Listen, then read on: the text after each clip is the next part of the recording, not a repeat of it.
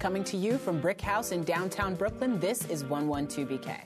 On the show today, NYC waste free, celebrating the bicentennial of Frederick Douglass's birth, and some live jazz. Welcome to the show. I'm Ashley Ford, and I lied yesterday. I said I wanted a break from Trump, but this is too irresistible. In fact, what I'm about to quote has given rise to a whole new installment on our show. Well, call it Trump inspired. He spawned a new strand of writing we want to honor. They are these gems, these Seussian salads of adjectives, analogies, and metaphors that paint indelible pictures of our dear leader. They're intense with vitriol and vexation over the fact that this man is still somehow and sadly sitting in the Oval Office. Our honoree today is Rick Wilson, writing in the Daily Beast about Trump breaking the seal on labeling people treasonous. That's one of our nation's most serious crimes. Remember? As in Democrats who neglected to applaud his State of the Union speech. Wilson, a self professed conservative, gave this description of DJT a statist abomination, a plump, bewaddled, authoritarian wannabe, man baby with the intellectual horsepower of a toaster oven. And I think he means like a sunbeam, not one of those fancy kinds, okay? He's not a smeg, he's not a KitchenAid, sunbeam. In any case, well said, well said. Send us your favorites at 112BK comments at bricartsmedia.org. On the show today, we'll talk to the person who came up with the zero waste guidelines for the city, the great great grandson of Frederick Douglass to celebrate the bicentennial of the latter's birth, and jazz vocalist Rome Neal will sing us a song in studio. But first, these things. On Monday, Borough President Eric Adams called on NYCHA to use money they've saved on energy costs to fix broken boilers and heating systems in city housing. Wait. At first glance, this seems a bit odd. They've saved money on energy, but is that because they haven't been providing heat in their houses? Well, they haven't been providing sufficient heat, it turns out, but it doesn't seem as if this was their money saving tactic. It's because their boilers are busted. The savings came from conversions from oil to natural gas a number of years ago, and they total about $48 million. Adams is saying it's time to reinvest that into providing energy in the form of reliable heat to the tenants. Follow? I follow, I think, finally. You've seen those electrified, heated white dog houses on street corners? The ones that have you wondering A, do people really use these for their dogs? And B, do people really use these for their dogs? Well, it's a Brooklyn based company called Dog Parker. And yes, I guess they get some use, but maybe not anymore on our city streets after a kerfluffle with the Department of Transportation. The DOT sent out a cease and desist letter to the company citing obstruction to public property and threatening to levy fines and impound its dog houses. So Dog Parker removed them, saying it might move its entire operation to a place probably like Portland, a city that cares about entrepreneurship and having cozy confines for canines when it's raining, which it certainly does in Portland. Brooklyn will soon be home to the highest residential infinity pool in the Western Hemisphere, according to multiple reports. The pool will sit atop a new building pop going up at City Point just a couple of blocks from here and will be perched 680 feet above the street. It features a stargazing observatory, open air movie screenings, and panoramic views of infinity. Well, actually, infinity will be obstructed by views of Manhattan, but that's not so bad. Fittingly, the project is slated to be completed in 2020, just after the release of the Infinity Wars movies by the Avengers, which is what I'm really into. Anyway, stay tuned for our first guest.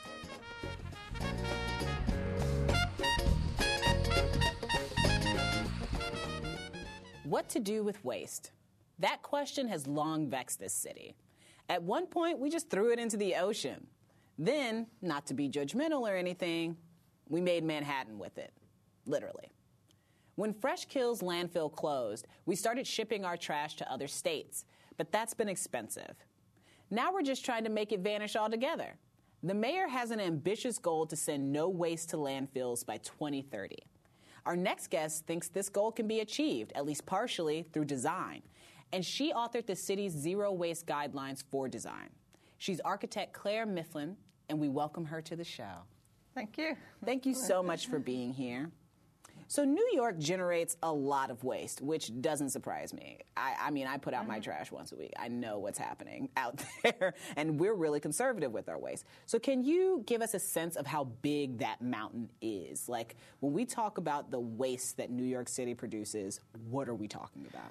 We're talking about 12,500 tons a day in in, the waste that Department of Sanitation picks up. So Department of Sanitation picks up from residences and some institutions, and they have very good um, data, so they know how much they collect. On the private sector, for all commercial waste, we think it's about the same, but the data's not as good.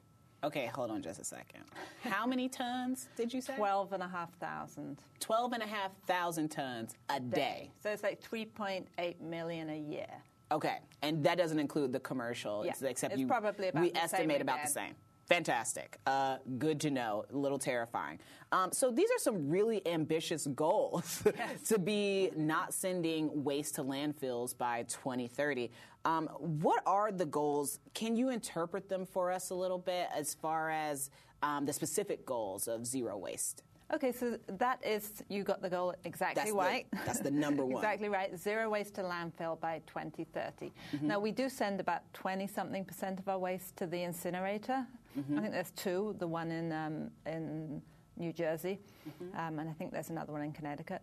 So those incinerators will still continue to take waste, mm-hmm. but we still need to drastically reduce the amount of waste we're producing, and Absolutely. then we need to divert a lot of it through recycling, through organics collection, mm-hmm. through reuse. I mean, all that furniture adds up to, and through creating less waste to start with.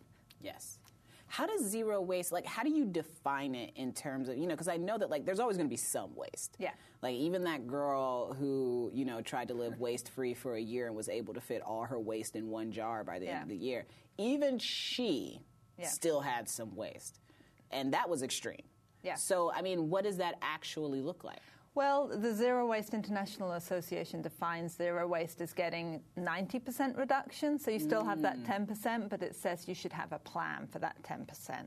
But it will yeah. certify a community as zero waste community when it's got down to 90% reduction from where it was before. New York City doesn't quite take that exact um, metric for its goal. It's, it's zero waste to landfill they're trying to, right. to do because a lot of that waste, you said shipped, some is shipped, but most of it goes by rail or train.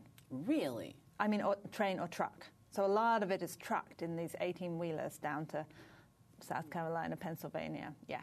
So that level of energy being used, I can't imagine an 18 wheeler hauling yeah. like just full just of waste. I mean, once you start thinking about it, you're wow. like, do I force my kid to finish their pizza, or will I have it hauled by truck down to South Carolina to a landfill? It kind of consumes right. you. so, what can be done via design to help us reach this zero waste goal? Well, a lot can be done. I was just looking at your um, recycling and waste out there. Yeah. um, you can label it clearly and have visual cues. So whenever mm-hmm. you have waste, like in many offices, you'll have a bin by your desk, mm-hmm. and it'll you'll put everything in there mixed, so then it doesn't get separated. Right. But Etsy, for example, that's one of our case studies. They only have um, waste collection at their central pantry. Mm. And they also use feedback loops. So it says right there how much waste they diverted last week. So they have this really well designed um, waste station mm-hmm. that they have a, a, a, big square opening for compost and different size openings for the recycling streams. It's clearly labelled right there, so you don't have to look on the front, mm-hmm. which is what I was saying you do here.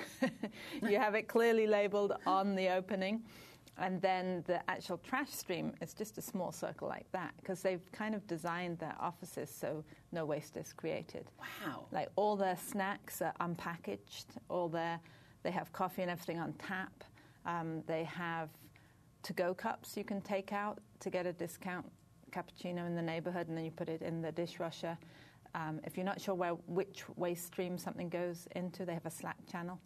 Um, and then when the waste is taken, the housekeeper puts it into this hamper and she hits on a tablet what type of waste it is, and that gets um, calculated into a diversion um, statistics. So right there where you throw your trash away, it says we diverted 90% last week. What? Mm-hmm. That's amazing. and the employee, um, um, when a new employee comes, they get taught how to throw something away. I love that. Like, I really, really, I know I'm sitting here, you're probably looking at my face like, what? And I'm like, I'm astounded. Can you talk to me about the guidelines that you've come up with here? So, so the guidelines were, um, it was, were the outcome of a year long um, process where we first we went to 40 different buildings and we followed waste from where someone throws it away mm-hmm. to where it gets collected on the curb and we talked to so many supers and porters and residents and commercial tenants to see what was happening to the waste. Mm-hmm. And then we'd bring that information into a workshop and we'd have these workshops focusing on either residential, commercial waste or collection. And in those workshops, we'd have someone who actually is dealing with the waste, a porter. Then we'd have like a, someone who works for a big developer who mm-hmm. manages multi million dollar projects and has to design the building. Um, and then we'd have people from the Department of Sanitation, City Planning, Department of Transit, because it all comes together. I mean, what happens on our streets is, a part, is part of so many different agencies. I've never heard of anything like that in terms of having those many different kinds of people in very different it was, sectors it was really great. in a room. Yeah, and then we'd break out into groups and we'd focus on one thing, like right. existing residential buildings where they have a chute for trash and everybody has to bring their recycling or down to the basement, how are you going to make it so people don't just throw everything all in the trash? How could you make it to have what one of the strategies is called equal convenience disposal, so mm-hmm. everything you can dispose of in the same place? So we'd look at how could that be done in an existing building, what should be done yeah. in a new building, should we change the building code, which requires the chute, and all these things. How much labor do you have? Right. Everybody has to get like Etsy. Everybody, like in my mind, like that's what we all need to be doing. It's just being more like Etsy. Can you talk to me a little bit about the personal responsibility aspect here? Because it seems like in order for this to be implemented, these guidelines, in order for you know these really amazing rooms and conversations to actually end up like making change, there has to be a bit of a shift in consciousness. We can't even like at this point charge people for plastic bags without yeah. it being like an uproar. So I mean how do we work on that? Most, most, people support that. You think so? bank yeah. charge, I think. Um, in the city, if you ask people, I, think, I absolutely do. Um, I think, I mean, that was a really interesting thing because it feels to me the conversation about waste so far has been mm-hmm. a lot about personal responsibility. Mm-hmm. And it's really tough for some people. Their buildings are not set up right. It's, it's the hard thing to do to bring your own bag, to say, no, no, no bag. Right. or to try and get a sandwich not in plastic. It's right. the difficult thing to do. Mm-hmm. So the thing about design is making it the easy thing to do. And if it's designed, if you work in a place, yes, like Etsy, it's designed there and it's not so difficult to do. So it doesn't have to be such a moral thing. It, right. it just should be the easiest thing to do. And it should be pleasant. That's yeah. my other idea that garbage is disgusting because it's all mixed together. But mm-hmm. if you have compost and recycling and a little bit of trash, which would be like plastic films and stuff that can't be recycled. Mm-hmm. That's not disgusting anymore. No. Well, thank you so much for being here. I really appreciate it. This has been really enlightening for me, and I hope to have you back soon. Thank you.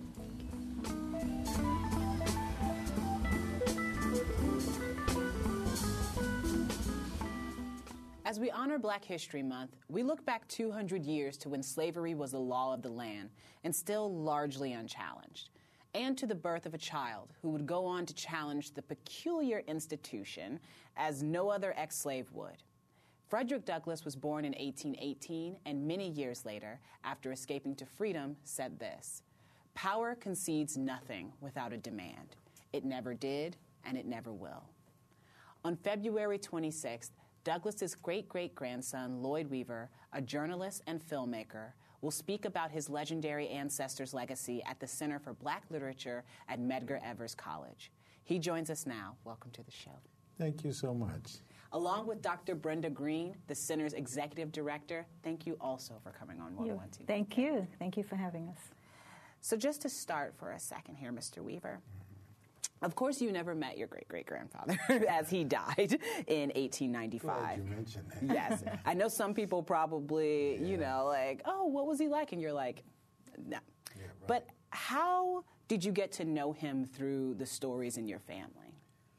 That's an interesting way to uh, to ask the question about my relationship with, with a great ancestor. That uh, because of people's response to the fact that I'm in a bloodline, you know, there there are so many possible um, expectations of who and what. Um, having an ancestor such as Frederick Douglass, of course, the conversation is just about um, constant. I got to know him because uh, I was born in Washington, D.C., and I'm 76 years old, and when I was a little kid, he had left an estate, Highland Beach, which was sort of like the Martha's Vineyard of, of the time for black people. And I remember being there and swimming and enjoying that, and that's who Frederick Douglass was to me, the guy that left left us a beach. Um, but as time went on and I became more and more conscious about the situation of African Americans in this country, um, his legacy was shoved in my face, you, you, might say, because, you know, what are you going to do when you mm-hmm. grow up? And there were these expectations um, that I would be involved in some kind of position insofar as our continuing struggle is concerned.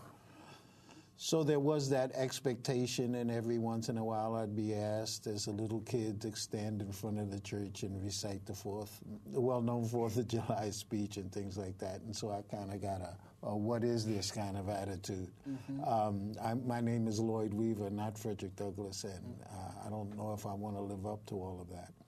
Uh, ultimately, though, I think it was of my own volition, though it may have been a response to his spirit being around me, I did become very, very active um, in our continuing struggle. You know, um, from the time I, I, went to school on, you know, went to university on.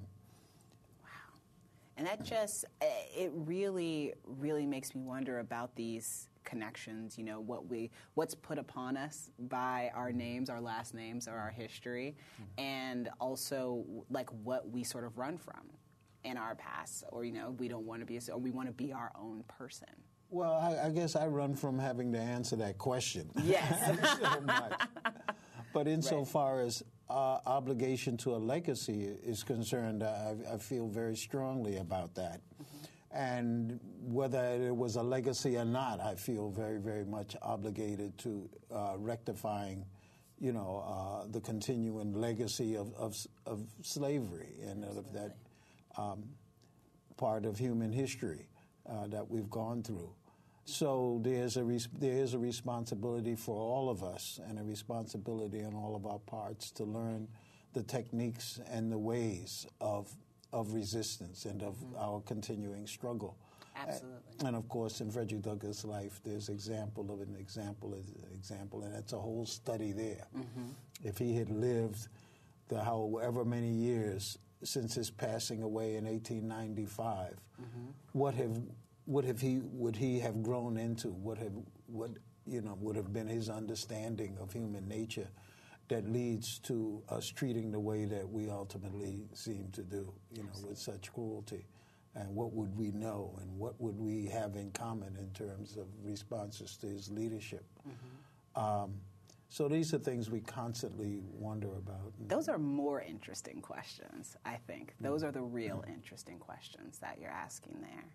And Dr. Green, this is a month of stories about black history. Yes. Can you talk to me a little bit about your role in furthering those stories? Well, the Center for Black Literature, which was founded in 2003, has as its mission to expand the public's knowledge mm-hmm. about the literature produced by black writers to come, become a a space where issues and challenges facing writers and artists can be discussed, to look at how writers use um, text to tell their stories and to raise awareness. You know, our writers and our artists and our musicians and our performers, they really are the conscience of the nation. And so having uh, Lloyd Weaver come in Black History Month is really a continuation of how we raise awareness and make sure that we understand the story. That story is more important mm-hmm. now than ever.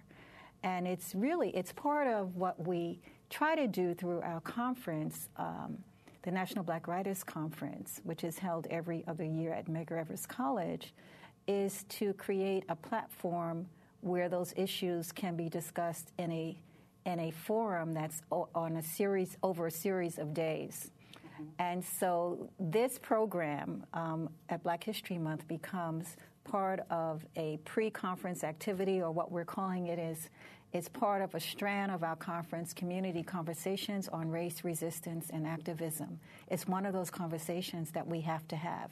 And it's not just talking to each other, it's for everyone. We, we have to have this in our nation when we look at the, I was going to say regime, when we look at what we're living under mm-hmm. today. Yes. The current administration. The current administration. Oh, yeah. the regime. The regime, um, number 45, when we look oh, at yeah. what's happening to our youth, when we look at immigration, we look Absolutely. at the voter suppression, it's really important. And I find that young people are really asking, what can we do? You have the rise of the Black yes. Lives Matter movement. They're saying, what can we do? And they're looking to elders. Mm-hmm. Absolutely. Our elders. They said, we want to know how, what, what have you done and, and how, what would Frederick Douglass say mm-hmm. in this era?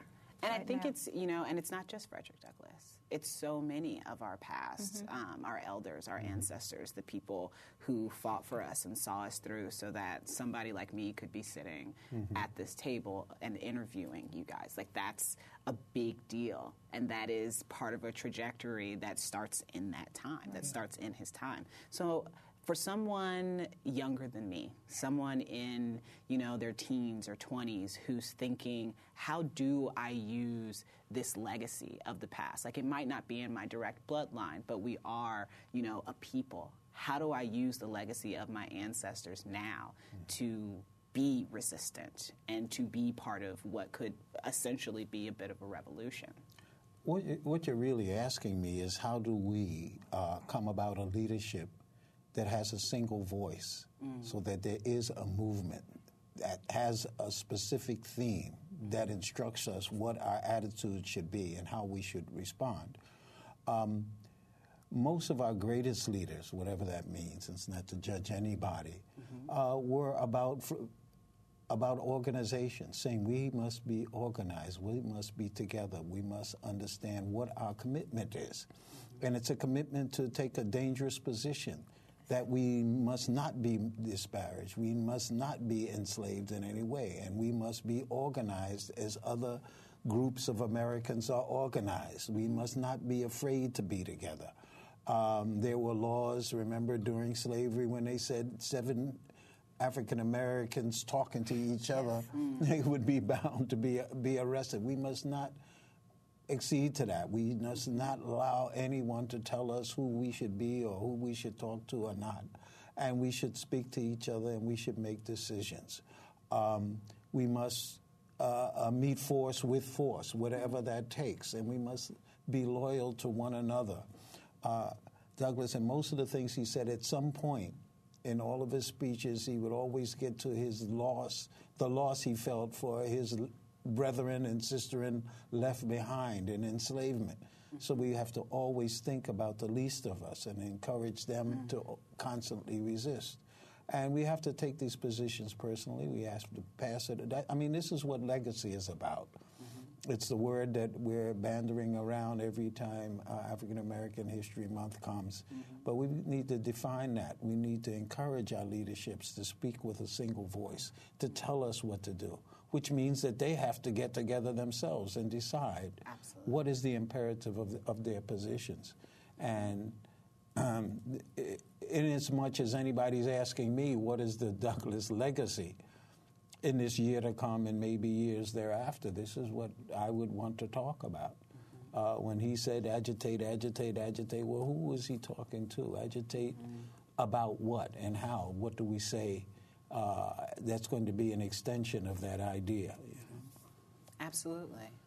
And Dr. Green, can you tell me because uh, another arm of this, you know, with the imperative to act and to agitate, is also the imperative to um, know what you're talking about and have some knowledge and have the background and the understanding of those who have come before and why their tactics were successful and why they may or may not be successful right. today. So if somebody's looking for that kind of knowledge, what should they be reading? What should they be listening to? Who should they be reading and listening to? Well, I think, of course, that we have um, a wide range of, of books in history. Um, we have an, a wide range of, of essays and stories and, and, literature by black people who are mm-hmm. telling their stories. We have historical fiction that you can look at. But I, I, think the, the whole idea of how do you educate yourself, you can do it from varying perspectives. Mm-hmm. You can do it by looking at the writers who came before you. You can do it by looking at the historians. You can do it by saying, how am I, um, what movement can I become involved in? Our schools have a major responsibility to do this. Um, we at Medgar Evers College, um, in fact, we're working on a degree in, in, in African diasporic literature, but mm. part of our mission is to make sure that students understand what their cultural heritage is mm. and their historical heritage. We have a program um, produced by the Center for Black Literature called Re Envisioning Our Lives Through Literature, where we bring teaching artists into the classrooms and get students to read books that reflect themselves and represent themselves, mm-hmm. and then create, take those books and stories and create new books and new texts. We have to break open the canon. We have to make sure that black history is not just something that's taught in February. Mm-hmm. It has to become part of what we do all the time um, as educators. And so the conference is, is one way, but programs such as our reading series, our Killens reading series, our um, re envisioning our lives through literature are mm-hmm. ways to sustain that conversation. And we have to replicate it. Mm-hmm. Tell me about the event coming up and how people can attend. Okay, the the uh, bicentennial celebration mm-hmm. is going to be on Monday evening, um, February 26th at Medgar Evers College. Mm-hmm. You can visit the center website, www.centerforblackLiterature.org. And Mr. Weaver, how will you be contributing? Well, I'll be there talking about what I usually talk about, which is art and how artists must be more co- committed, committed to the point where we actually study techniques of propagandizing for whatever we think people should do as a result of observing our art. Mm-hmm. Um, so whatever space they give me, I'll, I'll, I'll, have something to talk about, and it'll be along that line.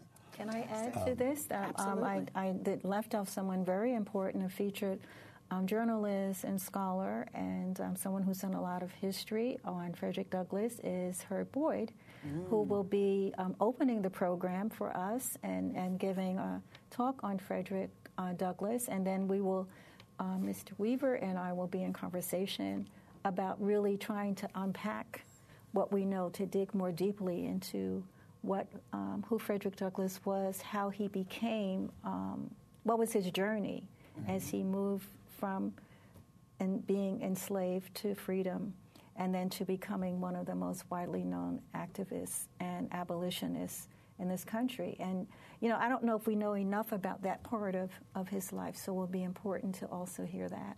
Well, that's fantastic. Mm-hmm. I look forward to that. Thank you both so much for being here today. I really appreciate it. It's been an honor.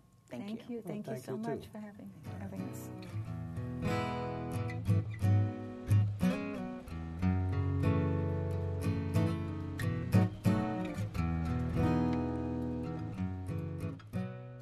Theater director, actor, jazz vocalist, leading light of New York's Nuyorican Poets Cafe, and the father of an Olympic swimmer. And that's only one guest. Here to talk about his official role as artistic theater director of the renowned Nuyorican Poets Cafe, to preview his upcoming concert this Sunday, and to sing us a song is Rome Neal. Welcome to 112BK. It's, it's, a pleasure being here. It truly is, yes. I'm so glad you're here. So, you've got an eclectic background, lots of talents. Oh, you wow. seem like a little bit of a renaissance man. When did jazz become your thing? You know, I did a one man play about Thelonious Monk mm-hmm. by Lawrence Holder entitled Monk. And this was about 17 years ago. And when I did that play, you know, I had to do research and, and find out who this man was because I didn't know that much about Monk. Mm-hmm. So I went to all the jazz clubs in Harlem and I did the research and I loved it. it turned me out. Yeah. I loved it so much that I need to bring that energy back to my home base, which is the Nuyorican Poets Cafe. Yes. And I did, and I, when I did, I started a series called Banana Pudding Jazz, which I gave you a cup of banana pudding. Yes, you did, and it's so good. I'm so happy about it. I just started this jazz series, and during the process, I started singing jazz also, and uh, just loved what a song can do and what a song meant to me and to my audiences. So I became this jazz vocalist also. And you've got a concert coming up. Yes, yes. me about that. I'll be at the Emmanuel Baptist Church Jazz Vespers. Mm-hmm. That's this Sunday at 3 p.m. Mm-hmm. And it's going to be an amazing concert because this is my first time doing the Jazz Vespers at this wonderful church that start that was built back in the 1800s. And this, I think this will be, be my biggest audience because they hold about 700 people there. And um, it, the Jazz Vespers program is about six years old, and uh, it's just an honor to be a part of this, especially during Black History Month. I know you were saying earlier that it's going to be at the Emmanuel Baptist Church. I just want to quickly get the address for that. Okay, Emmanuel Baptist Church is 279 Lafayette Avenue. That's between St. James and uh, on Lafayette, yes. Fantastic. Yeah. Thank you. My pleasure.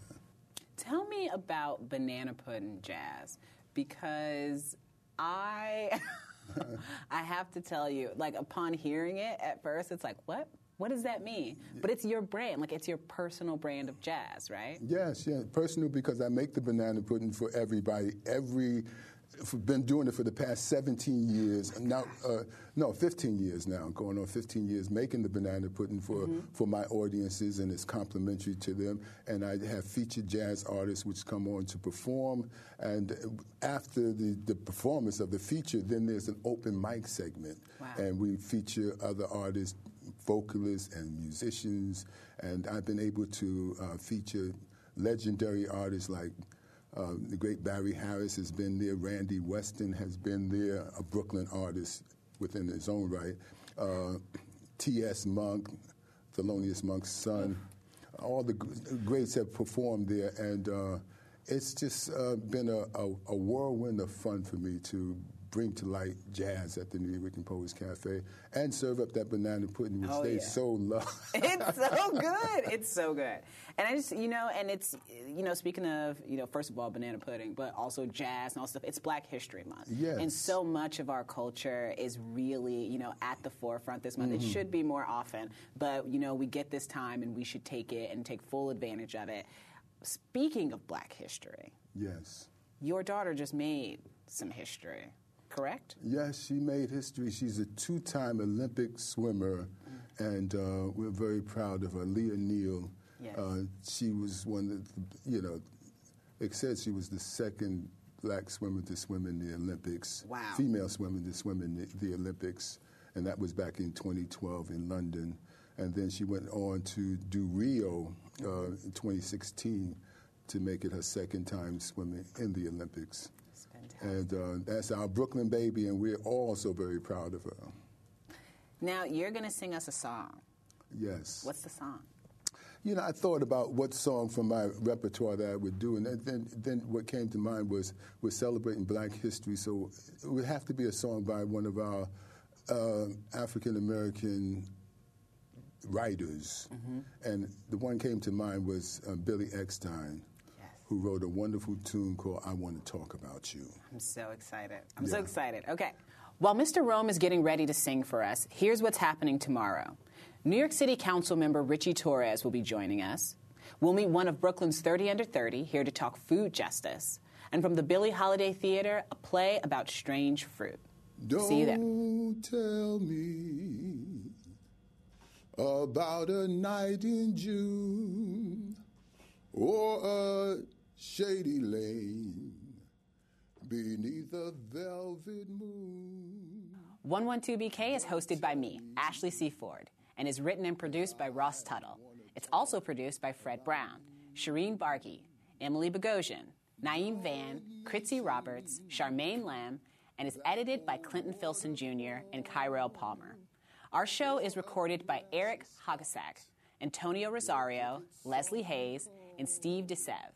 And our theme music was composed and produced by Brad Parker. Our executive producers are Aziz Isham, Jonathan Leaf, and Sasha Matthias. The moon and the stars, the objects on Mars are things that we talked of before. But your love for me was the question. Your answer threw back heaven's door. So tell me, your love will be sincere. And my darling, you needn't ever fear, cause I love you. And I want to talk about you, you. Hey, Ashley, I love you. And I want to talk about you, you.